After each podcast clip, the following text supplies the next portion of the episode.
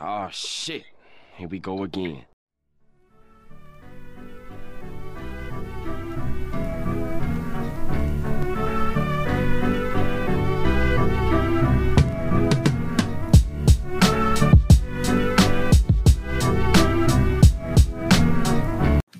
Welcome to the Beers and Miles podcast, where we talk about beers, miles, and whatever the hell we managed to come off topic with. I think I haven't done this in a while, so that's, that's our intro again. Uh, my name is. Chris, and uh, we're back to uh, podcasting.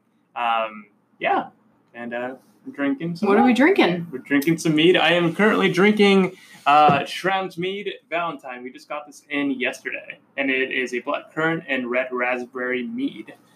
Um, I am joined by some of my favorite people to hang out with. We got, um, well, we'll start with the with in order. Um, Keen, how's it going? Go fuck yourself. He was looking right at Larry when he said Keen, just for everyone who can't see. how's it going, Keen? It's going well. Um, I've had a couple glasses of box wine, black box. Um, not my favorite.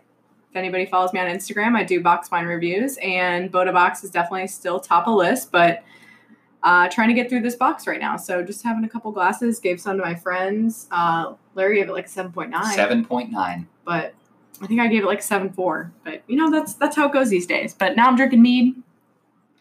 Nicole, how's it going? Yo, I'm Nicole. Um, I have also had some box wine, but I do not review it, unfortunately. I am also drinking mead. Actually, I drank mead because my glass is gone, but it was very tasty. And uh, and our special guest is Larry, I, how you doing? I guess I'm here. Uh, Larry, I'm not- thanks for the ride. yeah, yeah. Honestly, though, um, no, I'm, I'm doing well, everybody. I also had mead. I also mead. mead. I also had wine. Um, I am a little bit intoxicated, which is why I am slurring my words already. And I am here with my buddy Chris. Chris, how you doing, buddy? Am I gonna have to drive the car? No, you're not going to drive Maria. Guys, I have like seven couches. I'm gonna sleep here. I don't want to sleep here either. I've got Oh, a cat. If you... Okay, your cat Leo is not... needs me. No. Okay, continue, Chris. Anyway. And uh, this week we actually have a special guest for our Beers Miles the Elite File series. Uh, we have Jason. Jason ran for Tippecanoe High School, uh, where he was third at the 2008 state Division II state championships in Ohio, leading his team to a second place finish. Uh, he also ran really well in college. Uh, he was one of the first in about at least I think it was 15 years. I think maybe even 20 years that um, that to schedule to get a top 10 finish at the MAC championships. He's got six of the MAC championships in, um, and then he also took third at All Ohio. Uh, he run he's run a 15 or 1442 5K and an 8K at 2457. He's run an official marathon at 231.48, and he has a crazy story about a new PR he just set up last month. So super excited to have you on. Uh, welcome to the podcast. Thanks, guys. I'm excited to be on. I've been watching since not since day one, but I have watched all of your episodes. I've gone back and um, and watched them all. So you guys do an excellent job, and I'm excited to be on. I am incredibly sorry that you had to listen to all that. Uh, We are excited to have you. I promise the RuneScape will be at a minimum on this. Well, I, actually, I, I did want to uh, before we, we get started with the, with the podcast today. There is something important that I, I wanted to say. There, there is a, a crisis happening um, in the United States right now. It has the the you know um, absolute ability to to tear apart the very foundations of our society and and um, you know not, not only in Columbus but also um, in the the rest of the United States. And that is uh, the fact that I am back to playing RuneScape. Um, it's it started this week, and uh, I'm already getting some some new levels. So. Uh, totally being cut. I just love the sigh that came from Chris there. I'm about to finish this. That. That was good. I think we need to be a little bit more drunk for Yeah, that. yeah, absolutely. Chris Before we have these conversations, I'm already Chris and opening up my next beer. Straight up chug the rest of our meat. I love. I just love the sigh that came. That was so worth it. Uh, that was. I set this up too. So prior to the podcast, I told everybody I was like, "There's something really important that I got to say for the podcast." And But you also told us that you had like a RuneScape joke. So no, it wasn't. No, I, I never said it was a RuneScape joke because Nicole You kept said you had like, one though. You No, I had a didn't. Good plug for RuneScape. Nicole, Did you not? Nicole He did just say that. said she kept being like, "We're not going to talk about RuneScape." And I was like, "Why? Why would I ever do that, Nicole?" And uh, here I am. So yes, I have returned. Um, I took a, a couple of months break and we're back to it. I, I got a couple of fletching levels yesterday, and now I'm working on magic. So we're gonna get to the. Um, we're, we're gonna get there. Raise folks. your hand if you care. I It's, don't. it's hard to care on a No, podcast. no, no, no, no. That's all no, audio. no, no, no, Chris, no. Chris is pouring our beer right now, and he just totally skipped Larry as like a second round. Yeah, you should skip Larry as a second round because Yes. I, I deep poured the last. So mead. yeah, so Larry has a bad habit of just hard pouring even mead. So like, He poured double what the rest of us had in the mead glass. so Just so Schramm's mead is like typically at least thirty dollars a bottle. So this one was like thirty eight, and it's like a twelve ounce bottle, really skinny bottle. And I'll show you, show you, Jason. It's a pretty tiny bottle. And he proceeds to hard pour it right away, and I'm like, "What are you doing?" He's like, "You told me to pour small." No, I, yeah, I did tell you to pour small. That is not pouring small. Anyways, we have opened up a second beer because uh, Larry already pissed me off within the first couple minutes of this podcast. Uh, we are drinking Jackie O's Approbation. Jackie O's Approbation is a collaboration project between Side Project Brewing out of St. St. Louis and Jackie O's out of Athens, Ohio. Uh, it is probably the last time they're going to ever make this beer uh, because the head brewer, uh, Brad, has actually started his own project up in uh, in California. So it's the last time they're making this beer. But it's fantastic. It's 14% ABV and it's a bourbon barrel stout. Did Jason, it? Jason, I wish we could give it, some of this to you in your Propel bottle. You know what? I might have to just like do the Google Hangout on my phone and then drive to wherever you guys are at and just. Send with I mean, you probably should. Oh my god, I forgot project? about Propel. You got a Propel bottle? yeah, that's what I was drinking before. Yeah, Oh wow! actually. Wow. Oh, the bottles have changed. I gotta, I gotta get round two real quick. so as far as as far as like let's get some updates on just our running how's the running been for you guys this week um, i haven't i haven't been running recently uh, i had i did a workout last wednesday and then i've had some injuries or issues from my stemming from the injury that i had at the end of march so uh, i have piriformis muscle i think that's what it's called uh, and i'm having an issue with that so currently rehabbing. I am out for a little bit. I am not going to even try running until I have uh, that all figured out. At the current moment, I am sidelined. So uh, we'll get that figured out. I'm going to Fit for Life two times a week to get that figured out and doing stretches. And then, yeah, we're good to go from there.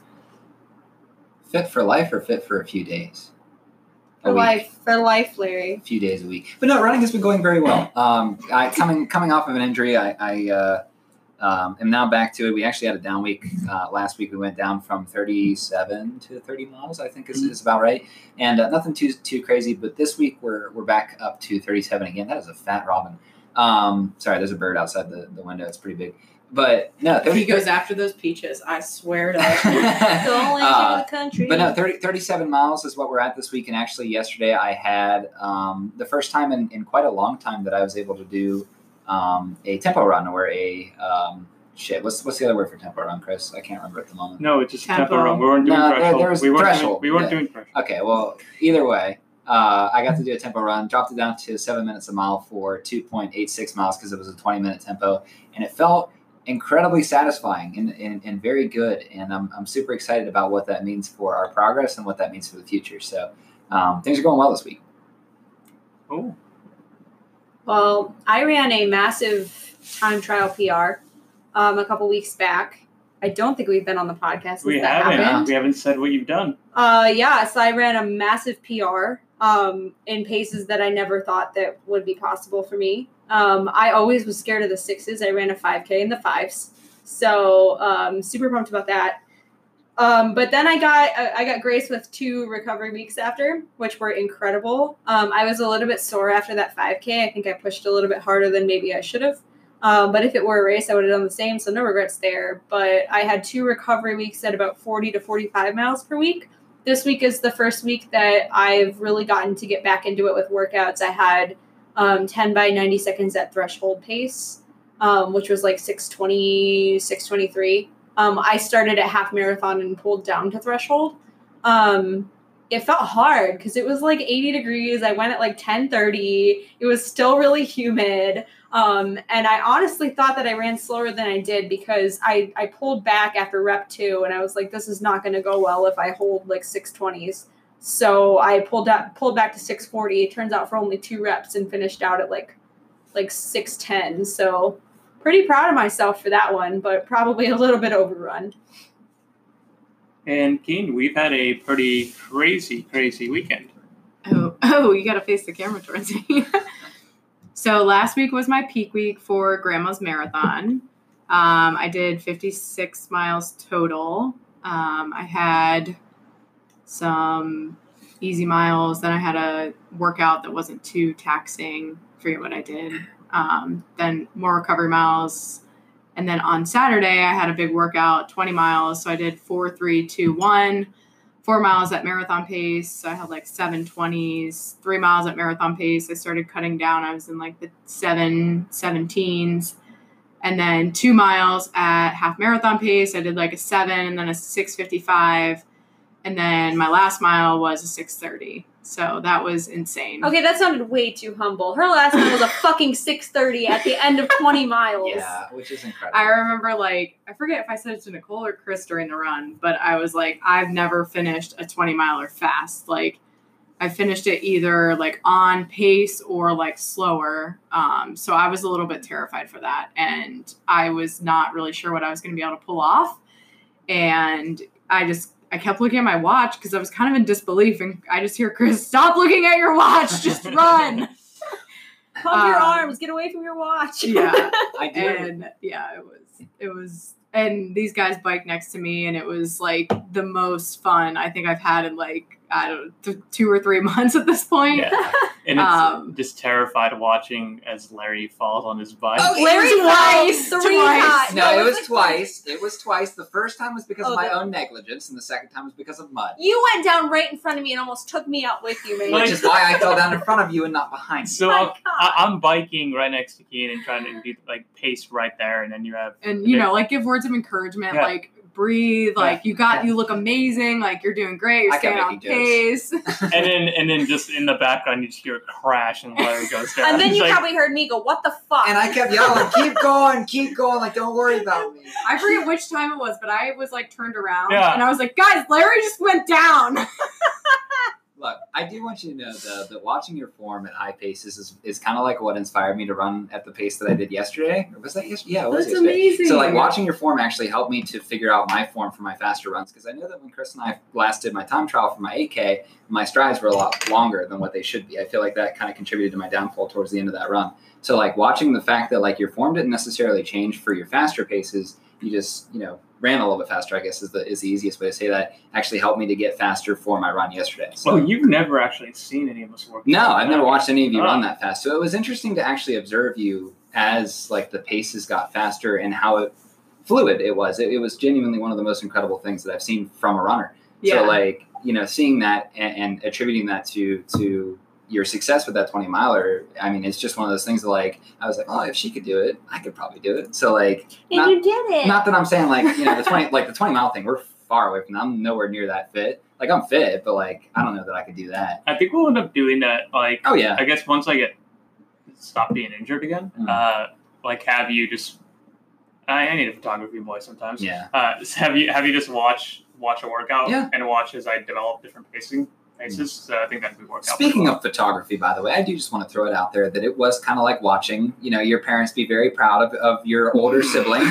As Ke- Chris showed up with the camera, he's like, "Let's take pictures of Keen the whole time while she was running." Whereas during our 8K time trial, or yeah, 8K, 8K he was time yelling at you. Chris took zero pictures. Too busy well. I was running with you. Go fuck yourself. I want to hear about Jason's week of running. Yeah. I appreciate you, buddy. Yeah, let's let's hear Oh my Jason. Jason, how's how's your running been? Well, first of all, I just want to say great week for all you guys. Chris, I think you're being really smart and um, trying to take care of that injury right now during this down period. Um, but let's, let's see. Five weeks ago, I ran that marathon, so I took a week off, and I've just been kind of easing back into the training. So this is what I consider my first real week. I consider, like, for me personally, once I get to about 60 miles a week, that's when my serious training starts. Um, I haven't done any workouts until this week. I'm, I'm planning on doing about a four month speed phase. So I did 16 200s on the track on Tuesday, and then I'll probably do the exact same thing tomorrow morning. Um, so 60 miles this week, two speed workouts, and a long run. Nice. Cool. Cool. Damn. So let's let's uh, let's dig into it a little bit. Um, and get into the story for you. Um, so, as I said, you've had a pretty pretty successful career uh, coming into this. Uh, so let's touch on that. Uh, you ran pretty well, and uh, let's talk about how how you got into running in general. So I got into running. I found success with running and gym class. Every year in elementary school and middle school, they have you do the one mile time trial in gym, and I had a lot of success with that. Um, I enjoyed. I'm not going to lie. I enjoyed trying to see how many people I could lap, and I, I asked my gym teacher, "What's the fastest time you've seen?" and and I, I will admit that um, both my parents ran cross country and track in college, so I have, I have good genes. I'm very fortunate in that regard. Um, but I've always been competitive in all sports my entire life. When, when I was really young, my uh, my dad's best friend he nicknamed me Sports Center because I was always watching Sports Center. I knew all of the sports trivia. So I grew up playing competitive travel basketball and baseball, and um, I stopped growing in seventh grade. So I'm five foot seven and a half, five foot eight with shoes on, um, and that's how tall I was in seventh grade. So I was good enough to make the high school teams in basketball and baseball, but I wasn't good enough to start. So I'd probably just ride the bench all year. And so I decided to channel my competitiveness and my athleticism into just running, and um, had a lot of success with it early on. I have a couple of follow up questions for you based on that. First and foremost, if you ever are in a sport where you have to do like walkout music, or like you ever get into a competition where you have to do walkout music, will you please, just for the sake of this podcast, use the Sports Center song? exactly, Jason. No, no, no, no, no, no. Um, and second, so you said your parents were runners. Do you think that influenced your choice to get into running, or were they kind of like, you know, do whatever you want, sports wise? So my dad played high school basketball, and my mom um, has been a phys ed and health teacher her entire career. And as, as I already said, they um, both ran cross country track, but they never pushed me into running. But they've always pushed me into staying healthy and being active. So both parents, they would coach me. My mom would coach me in soccer. My dad would coach me in baseball and basketball. Um, so they they never. It wasn't like they were having me, me do like ten mile runs at the age of five or anything crazy like that. It just I naturally found out that my best talents were in running, and they fully supported my decision to focus um, specifically on that once I entered high school. It's awesome. Do you guys ever run together now? Like, do they still run marathons or half marathons or anything? So uh, my dad, actually, they both still run. Um, my dad is always injured, and he does not like running with me because he says the last time that we ran together, uh, I ran too fast, and he was trying to keep up, and uh, he ended up pulling his calf muscle. Um, I try to do some father son bonding by, you know, I have no problem slowing down the pace and just catching up and talking, and then just using it as just an easy run, catch up with my old man. Uh, but he's like, all right, uh, how about you go run ahead for 10 minutes and then come back to me and then we can run together for another two minutes. But uh, no, my mom, my mom lives on a great property that is a, uh, she has a, essentially she has a um, quarter mile track around a pond that she owns. So she'll go out and she'll run three, four, five miles around this pond um, every other day. So they're both still living a very active lifestyle. Nice. Jason, do you feel like um, growing up having good jeans is, is good for you as opposed to having good sweats or good shorts? I do. why you what? Ah. Cut it, cut it. no, go, go ahead, continue. Um, I, I, just recently got into American Eagle skinny jeans, so I, ah. I, have never had good style of jeans until this year. I say good style because I think it looks good, but uh, my wife says that my skinny jeans uh, are too feminine, so does, she doesn't like your skinny jeans. You know what? It's the skinny jeans in your heart and not the skinny jeans on your body that, that count. You need uh, to calm down. I hate all of this, right? I think we should just trash the whole thing. you guys are just mad because I'm making funny jokes. All right, Jason, introduce yourself so, again. Start over. so, um, were your were your parents like? Because I mean, they ran in college, but they, were they like really really competitive as far as like, like as uh, like as far as just for everything outside of just running. Like not even just like not even competitive in the sense of like like they're they're good at it. More like are they competitive outside of running in, in general? Are they competitive people? my mom, I would say they're both competitive. My dad more so than my mom. My mom wants to go out there and have fun and socialize, and but she is still competitive in her own right. Um, but my dad is competitive. I remember when I was really young, um, playing ping pong with my dad in the basement. Like I'm competitive when it comes to everything. I'm competitive with running, video game, frisbee golf, fantasy football, Texas Hold'em poker. Like no matter what it is, I want to have a good time and enjoy like being around people. But I want to beat people. Like I don't, I don't want to put anybody down, but I want to beat you. If, if we're playing checkers, if we're playing Settlers Catan, I want to win. Uh, but I can remember specifically playing my dad in ping pong, and I, I'm good and he's good, and he would not let me win. He would always, it would always be like 19 to 20, but he was kind of like letting me stay in the game, hang around the game, but he would never let me get that 21st point to actually win. And I, I got so mad every time that I lost that I would smack my uh, paddle against and bang it against the table. And sometimes I would make these divots in the table. I would throw my paddle against the wall. I would drop kick it. I would yell. And it, my punishment was, all right, we're not going to play ping pong for a week. And so um, It's like I don't I don't care if you're six. I think I got the extremely competitive gene. They're just normal competitive. I'm just ultra, ultra competitive. And did that trans did that translate a lot into into just team running in high school too? Yes, definitely. Um, I want I want to tell a quick story right now just because I think it's funny. I, and I texted you this earlier. I was uh, six years old when I was on this travel uh, t-ball team, and we were you know, the best of our cities playing the best of another city, and um, our team was getting our asses just handed to us. It was like twenty to one. They were about to enforce the run rule, and I'm playing pitcher, and I am so distraught. I'm so emotional. I'm so embarrassed. I put my glove over my face, and I and I keep it there. And obviously, I'm putting myself in a precarious situation because I'm the closest uh, fielder to the batter besides the catcher. And so the umpire calls time because he's like, I don't want this kid to get hurt. My dad says, What's wrong?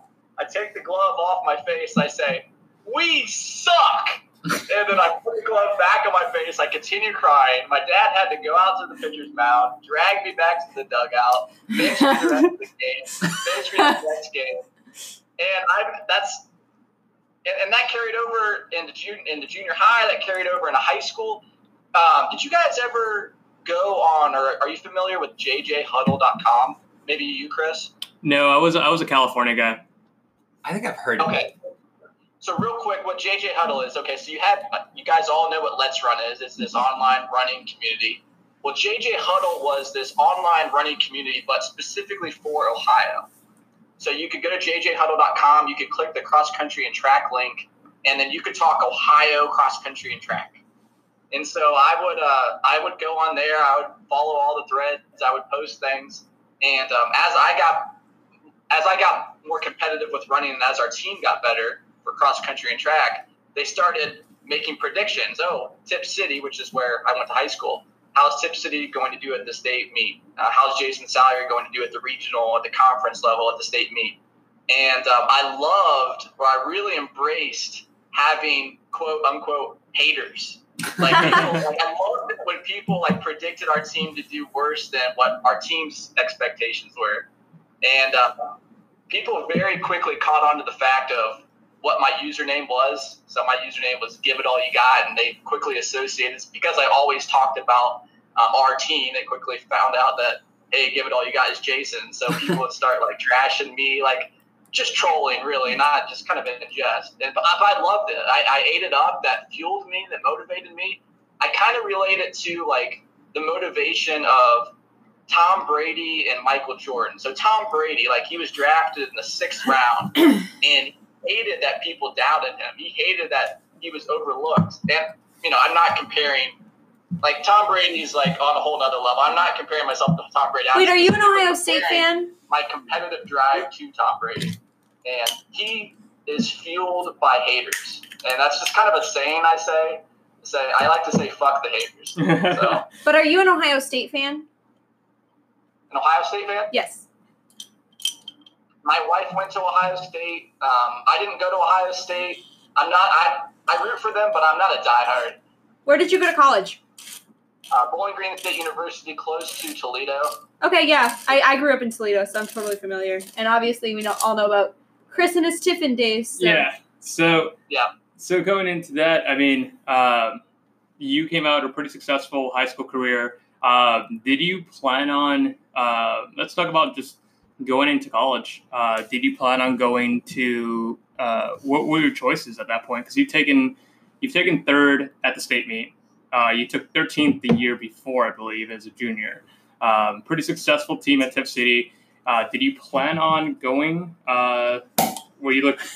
Woohoo! At the bottom. Uh, Did you plan on going poof?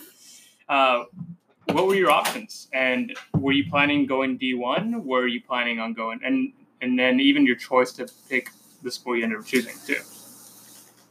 Yeah, so I ended up finishing third at the Division two state meet. Um, my time that day would have won the Division three meet, and for Division one, I would have placed in the top five. So um, I guess if you lump all the divisions together, I was a top seven recruit for Ohio, specifically for cross country, and I was definitely um, looking to run at the Division one level. And running's always been a huge part of my identity. I was looking at I looked at Malone, even though they're not Division One, um, they're a powerhouse distance running program. I looked at the University of Dayton. Um, I looked at Wright State University just because it was local. Um, going to the university, my, my it, it essentially became a choice between Bowling Green State University and the University of Dayton. If I had made a decision solely off of running, I should have gone to the University of Dayton. I probably I, I definitely would have had better running teammates just because they have more scholarships there, and I probably would have run slightly faster times. Um, but I ended up going to Bowling Green State University because it was a financially good choice. They were going to offer me a good scholarship. I had some academic scholarships. And as my buddies will always give me a hard time about, uh, my girlfriend at the time also decided to go there. So I can't deny that that was not one of the factors, but it was not the only factor. It was two way, two hours away from um, my home, so I felt like I was far enough away where I was on my own, but close enough where I could easily come back. And and and just to give some uh, some some kind of ideas for that, uh, it doesn't they don't have a track team, do they? That's correct. They have a uh, varsity cross country team. Um, so we they compete in the Mid American Conference, the MAC, um, but they don't have a sponsored uh, varsity track team. So, it's, uh, but we, we still ran track. We were still able to run and compete in up to five meets uh, per year, and still run at Division One um, invitationals and such. But we, for example, could not compete at the MAC track and field championships. We could not compete at the regional championships, and so forth. So it was a very limited and a short track season. The, the focus and emphasis was definitely on cross country.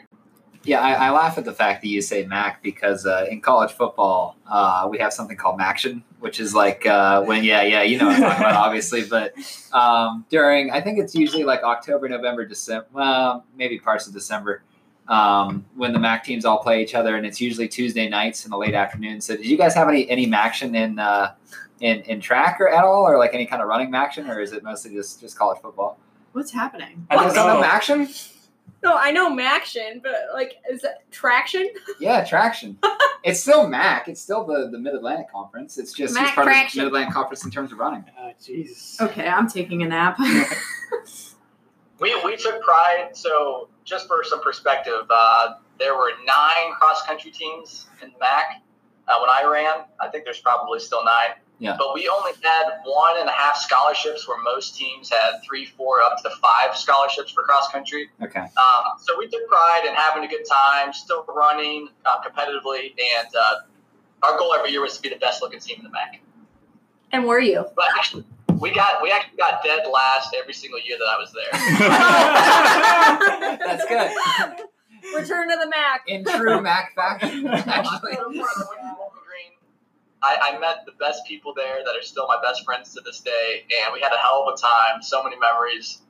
Uh, so I'm glad that I ended up choosing to go to BG um, over Dayton, over Malone, over Wright State. So That yeah, that's that's such a a different route. Because like we've had people, I think from all three divisions at this point, Mhm. um, and No, have we have an NAIA person? I don't think so. But and we had club, I think. I, I don't know. Uh, well, we've had we've had people of all divisions here, uh, but we never had a situation where it was like you don't have track. Yeah. Like typically, if you're a cross country guy, you're gonna have both sports, and and to see that, like, um, let's let's dig into that. Uh, how was how's the motivation of just like you're done with cross country, uh, you're done competing for like conference and and shooting for like a top ten or top five a conference, or you try to make the national meet, and then you go into track, and it's like, well, we don't have a quote unquote real program compared to our everybody else in our conference. How was that? How was the was that like extended off season? Was it a did you take it as a full track season? Yeah, how it did you how did you how did you do workouts? Like did you continue to train like you were doing a track season? So we still had we still held practices. We still did workouts. Um, but I will admit, it, it was very difficult to be just as motivated for track season as it was for cross country season. Uh, I tried my best to stay equally motivated for both seasons. Um, but even, even when I was in the best shape in college, um, I would have had I would have had the ability to maybe place top three in the MAC in the 5K or top five, top three in the 10K. So not having that opportunity, it, it definitely kills your motivation to some extent. But at the same time, you still have your own personal goals. Like, you know, it was a big deal trying to break 15 in the 5K, and I was able to do that. So those types of goals kept kept me motivated. Interesting. Do you feel like you've taken that that experience of having those, I guess, prolonged off season as something that's been better for you as a runner now? Um, I would say no. I think it would have been better for me had I just continued to train um, year in year out. And I, we can maybe get into this a little later on the podcast. But since I graduated college in 2013, the next five or six years, um, I did not run at all in the winter. Like I would take December. Like when I say I didn't run, I'm not talking about just taking it easy with my training. I'm saying I did not run. I was a couch potato. I did not run in December. I did not run in January. I did not run in February. And, and that was a bad cycle that I kind of got into after college for about five consecutive years. Um, I didn't, it, it was difficult not being able to run with a team and have that accountability. I was trying to focus more on my career. Um, running in the winter sucks in general. So I would just take the winter off and then I would get back into it once the snow cleared and I would get in decent shape. But I would never get in great shape. I always got into good shape, but not great shape. And then by the time I was in good shape, it would be winter again, and then I'd be I would go back into hibernation mode. So um, I wish I had more consistency, but th- there's some reasons besides laziness why that happened. I, as I mentioned, um, focusing on my career was was one of them, but we can get into that later. Did you? I- go ahead. I was gonna say I actually had a friend who uh, I lived in Cleveland with. Uh, he raced at Miami University, but he was the same way. Like he would not run through the winter, and I felt like he, you know, would finally get like into a rhythm, and then it would be winter again, and he did not run. And I think it's just that uh, he always talked about kind of burnout. Like, you know, I worked so hard for like four years, and just you know, running for fun is not really a thing for me. Like I run to be competitive, and so that was like also an interesting take on it as well.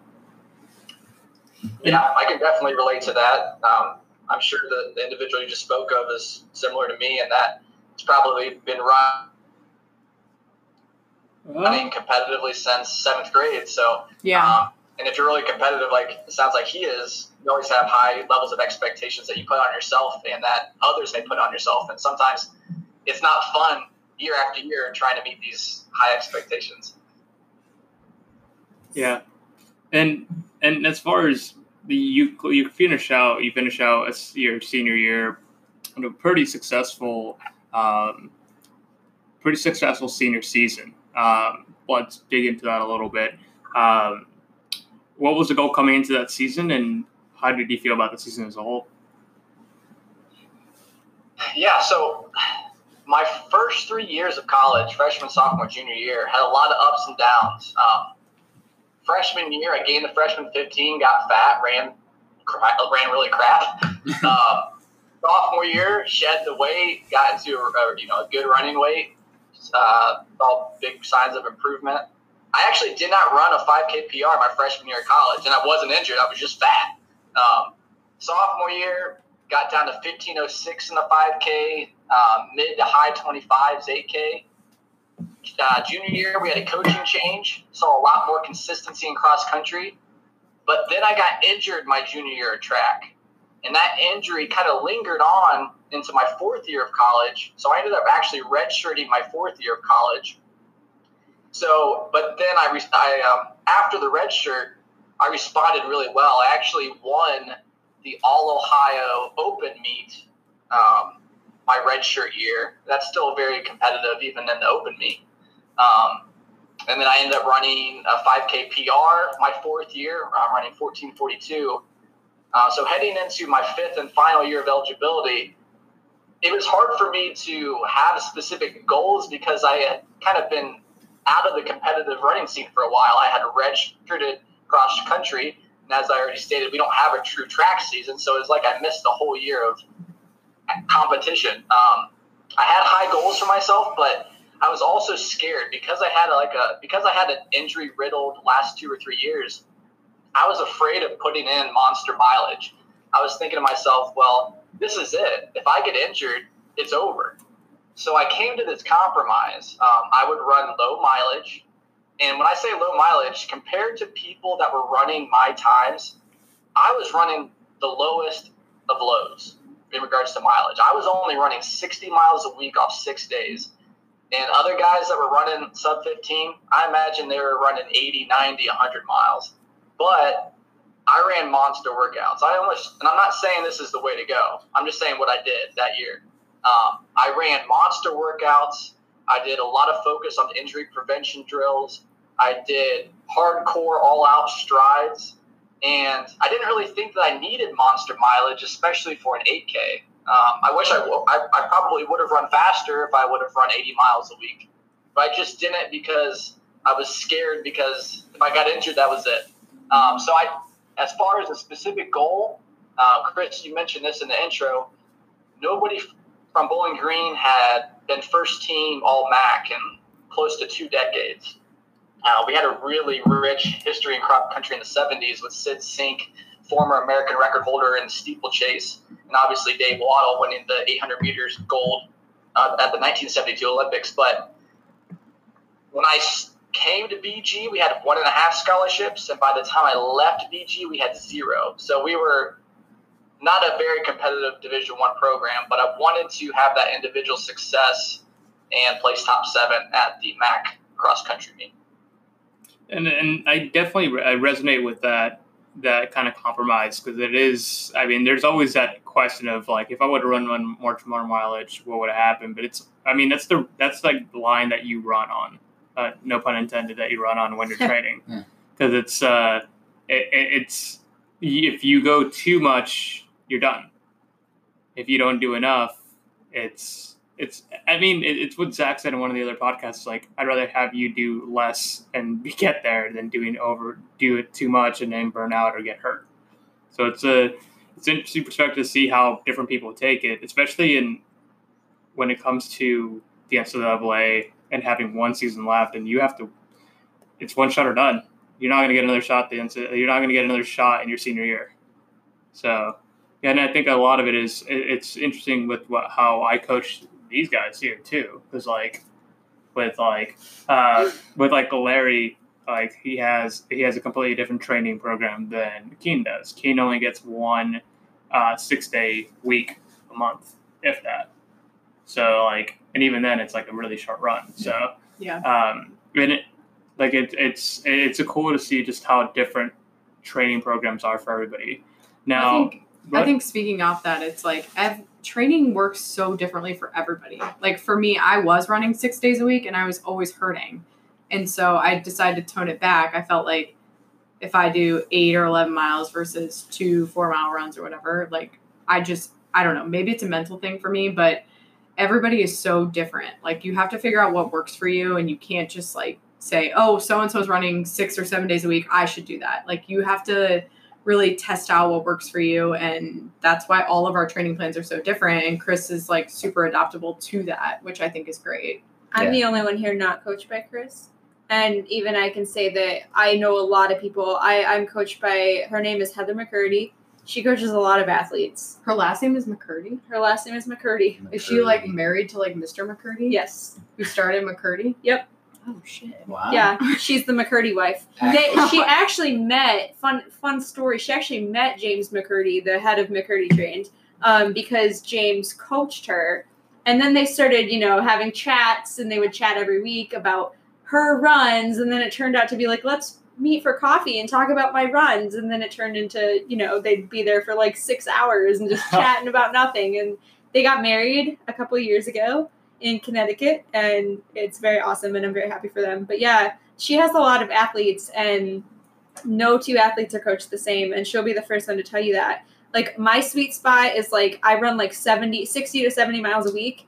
Um, if I go over that, I start to burn out or get injured. If I go under that, I feel like I'm not doing enough. So, you know, and that's not going to be the same for anybody else sitting in this room. Like some people thrive on 100 mile weeks. Like I I break after 80. So, Yeah, and and with that, did you feel like when you were in college, Jason?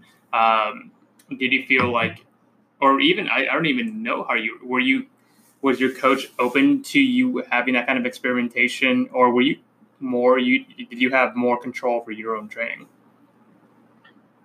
I'll be uh, frank with you here. Um, I had to lie to my coach. I had to tell my coach I was running more miles than I actually was. Um, so we did our training logs on running to win, and um, essentially every so I would only I would do 60 miles on six days a week, all singles. Obviously, you're not going to do any doubles with Mhm. 60, but uh, I I had to do a fictitious Sunday log just so my coach wouldn't uh, harp on me about it. wow. Uh, but again, it goes back to me just being scared that um, you know, this is it. If I get injured, that's it. There's no coming back. There's no sixth year of eligibility. Yeah. Um, and I was very confident.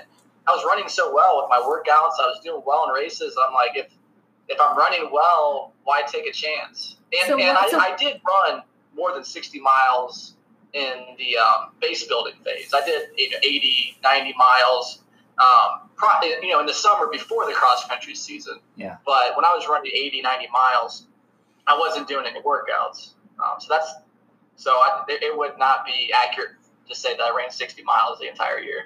what did your fake training logs look like? Like what did you tell your coach that you were running? I'm just curious. Honestly, I did not put too much effort into it. I'm sure he saw through it because I would have very detailed. Even guys give me a hard time about my Strava. I'm new. I'm relatively new to Strava, and I, I have very detailed paragraph length uh, Strava narratives. So I'm you're one of those those guys. I don't. I'm not one of those social media guys that post every run on Facebook, but um, I do have a tendency to be long-winded, as you guys can probably understand now. It's taking me five minutes to answer every question, but uh, usually I, ten miles felt easy. That's it. Yeah.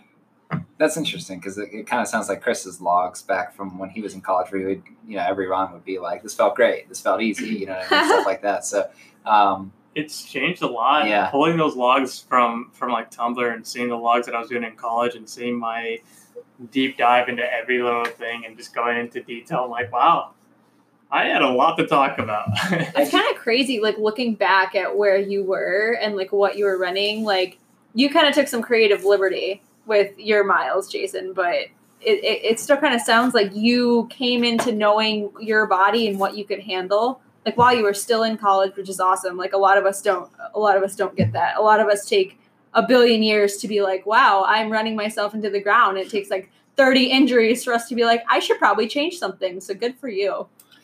I think that's the tough thing Yeah. about about just college college running that like you have two different sides that you can have. You can have that person that gets really lucky and just runs like doesn't get hurt and Yeah. they're pushing the boundary of what they can do. And then you got guys that get hurt for almost their entirety of their running career. And then at a certain point, like it's very different. Like the NCAA system is very different, where it's like, like you said, you're not going to get a sixth year.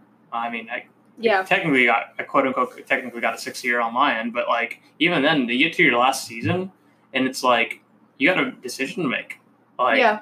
you you either get through it healthy, or you don't get through it at all, You run yourself into the damn ground. and Yeah. you don't get to travel. You don't Right. get you don't even get to go to the meet, and that's the rough thing. It's like don't even get to run at nationals or get run at regionals or run any of that conference meet, and it's like make your decision. Do Yeah. you want to get greedy with your miles? Do you want to um, just, or do you want to make it? It's kind of funny to me though that you know you learn your body, you learn what works for you, and you're like, I don't want to be injured again, and 60 miles works for me, and you have to lie to your coach about it. Like Yeah. that's like crazy to me. I mean, I was never a collegiate runner officially, so I have no experience with that. But like, like we've had some other collegiate runners on, and they've been like, you know, well, we're running like 90, 100 miles. Like, I think it's awesome that you were in tune with yourself so much, even during college. Because yeah, like what what Chris is saying, a lot of runners are just like. I'm going to run myself into the ground so I can get some kind of good semblance of time, you know? Or you even get Yeah, good. I was just gonna say, I think of, of all people, Chris, you could probably relate to this the most. Um, I told you guys I redshirted my senior year of cross, or sorry, my fourth year of cross, and I I could not get to the root of the problem. Like my lower back, hip area was um, injured, but I couldn't figure out why. I, I had cortisone injections. I tried all of these different uh, strengthening exercises. Um, I tried to alter my stride. Uh, people said that I had a long stride length, so I, I tried to shorten my stride length. If you go on my Strava, my cadence is just horrible. Um, but I've somehow improved it a little bit over the years. So I just I couldn't figure out specific. No no doctor, no physical therapist could tell me specifically what my injury was. And so I did every exercise there was in the book. I got better, and I think the the low mileage, high intensity. Um, training philosophy worked for me then. Now, now since college, I've transitioned into higher mileage, and it's my goal this cycle, this specific cycle, um, to try to climb to 90 to 100 miles. Cool. And so, college year ends. Um, do you plan on running post college at all? So right after I graduated, I got a so my my degree was in education. I got a teaching position at my alma mater um, at Tipp City. So I took that job and I became I became part of the coaching staff for cross country. I was also a basketball coach, um, and so I thought, well, if I'm part of um, the cross country staff, I might as well keep running at a high level. Um, and if I have the summers off, I might as well, you know, instead of just sitting at home, I might as well continue to train at a high level. But um, prior to that, actually, I ran a really good final cross country season, finishing sixth at MAC. But I opted not to compete my final track season. And again, it goes back to that low motivation.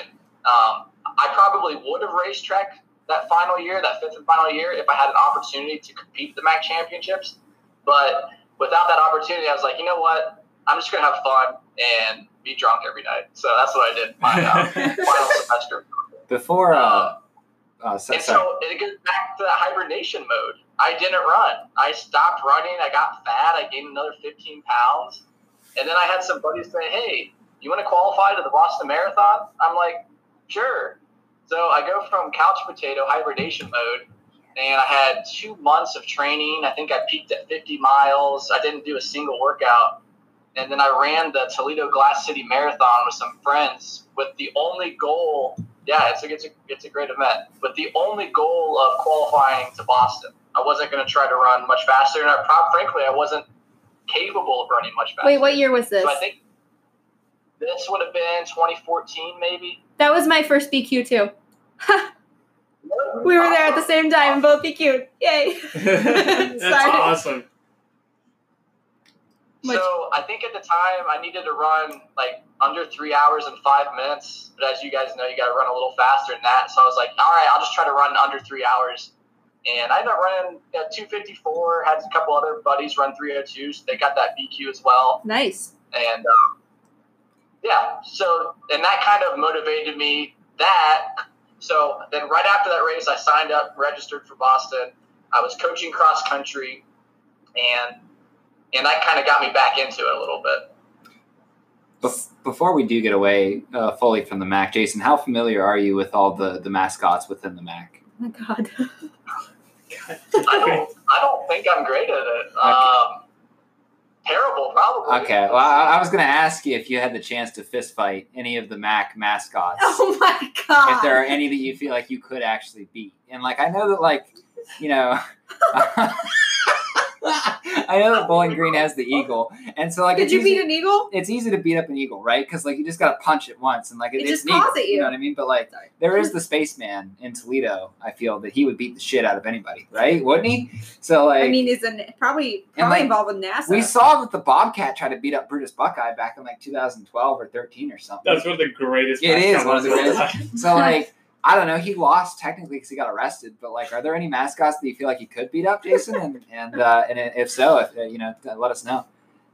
You know, uh, you know that's a, that's a great question. I'm so glad you asked that. Um, love it, love it. So I've I've always been the type of guy to be kind of like the party starter. Yeah. I'm kind of loud. You guys, I, I have a loud tone of voice. I have a very animated talking style.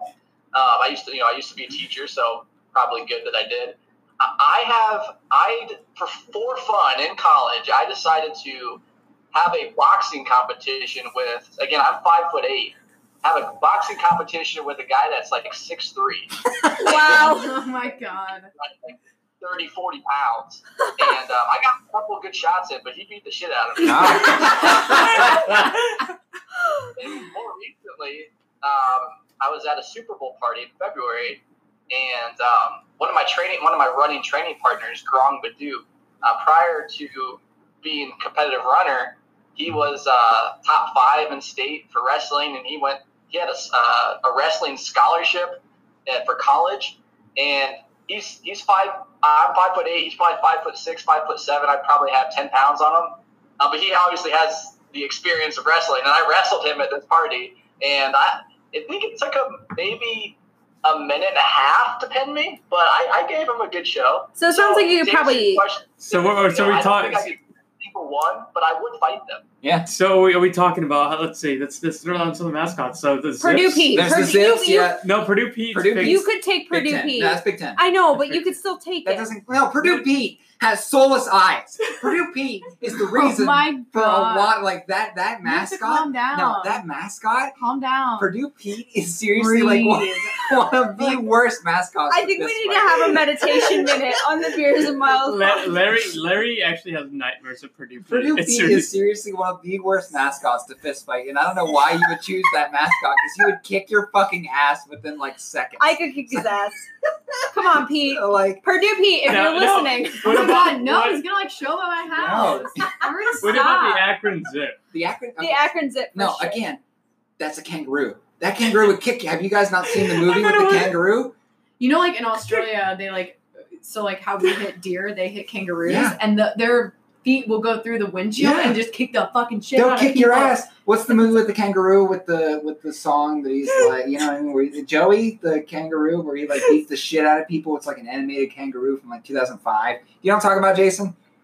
I know what you're talking I keep thinking of no. Streets of Rage, where you can actually pick the kangaroo as a character. Yeah. Oh Okay, God. Google, what is the movie? Okay, Google. No, not right What now. is the movie with the kangaroo in it? Kangaroo Jack. that is it. He's right. Here is some information from the web that might possibly help. Stop. Kangaroo Jack. Yeah. Yeah, there we go. All right. You got it. Okay, Kangaroo okay, Jack Google. was Theatrically re- Stop. Okay, Google, shut up. Okay. Anyway, so up, there, Google. there are three mascots that I would never put myself in a room with. Number one, Purdue fucking Pete. All right, Purdue Pete is a is a goddamn soulless monster. All right? Number two, the Wisconsin Badger. Um, Honey badgers give no, No, shit, the so regular badgers badgers don't give probably regular also badgers are absolute monsters. and number three, Chris is like actually ah, Akron losing it. Zips, like Zippy. Zippy would kill you. don't. But what about the rocket? What about the UT Rocket Man? also, the Stanford trees. If we're adding a fourth mascot, that doesn't even have arms, but it would kill you. It would Okay, but how many how many rockets I have ain't successfully launched into space? Did we just had a rocket like three days ago? Was it Myth. NASA? It is Was it conspiracy NASA? theory.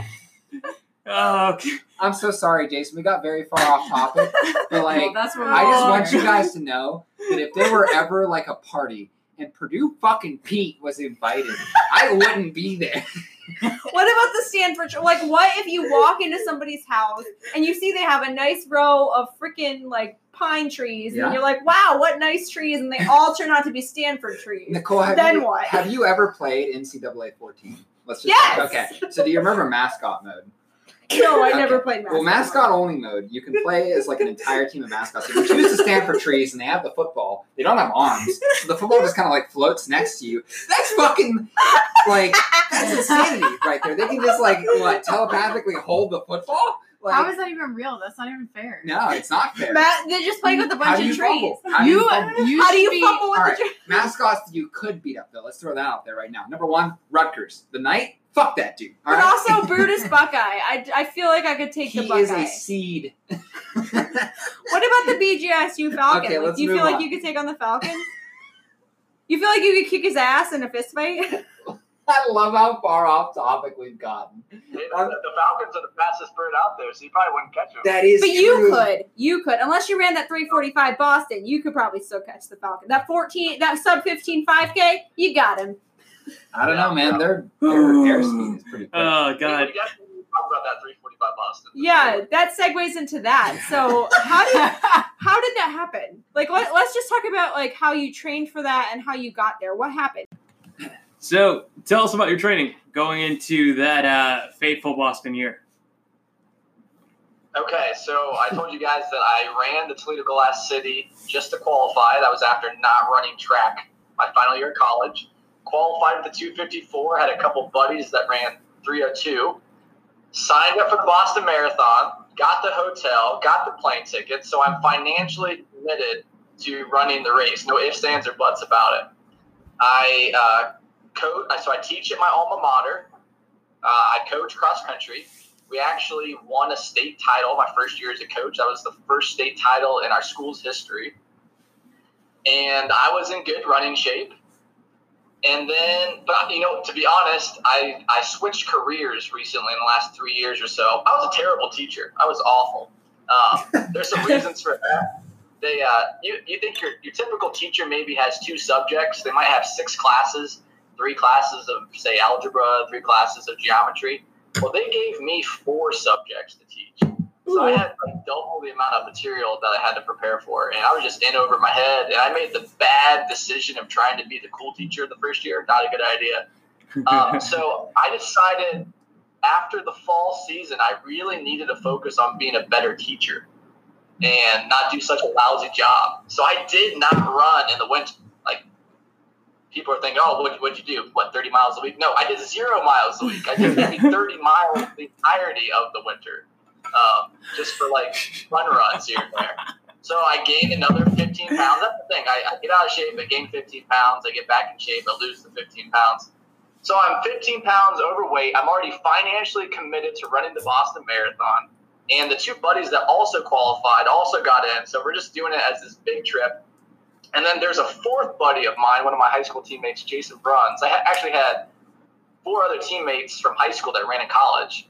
Um, he was going to do it. And of the four of us, he was in the best shape. Jason Bruns was, and he was probably primed to go mid 230s. But I'm just doing it just for fun, just just kind of just feel the atmosphere. It's the Boston Marathon. It's you know you can't beat the Boston Marathon. And so the race goes off. Luckily for me, I have a buddy who is just he is out of shape just like me. He has not done a lick of training, and he's in the same exact predicament where he's trying to focus on his career, but he's financially committed. Bef- the day before the race, I don't know why they did this, but they put me in charge of um, maintaining all of our pasta dinner tickets. And I somehow, in the subway, I somehow managed to drop the tickets, and so we did not get to eat our pasta dinner. So we ended up eating like uh, chicken nuggets and like tater tots and uh, just garbage, garbage. So we did, we did not have the ideal. What else? We were eating mozzarella sticks. It was just god awful food. And um, the guy Jason Bruns, who was in mid 230 shape, ran a really shitty race that day. And to this day, he is so angry at me, and he blames me for um, his poor his poor race. He said it wasn't fun being in a hotel with me because I wasn't in like a serious competitive mode, and I screwed up his pre-race meal. Anyway, to the race. Um, I have one buddy that's that's out of shape just like me, so we decide that we're going to run it together. Well, ten miles into the race, I'm thinking to myself, you know what? Nobody expects me to do anything spectacular this race. We're at this point we're running like um, 710, 715 pace. And I'm thinking, you know what? I'm going to prove everybody wrong. This goes back to my competitive spirit. I'm going to prove every single person Oh, wrong no. and qualify to Boston again by running a sub three hour marathon off of zero training. I got Mm, enough. Uh, Negative split out of 10. I, I thought I could, man. I thought I could.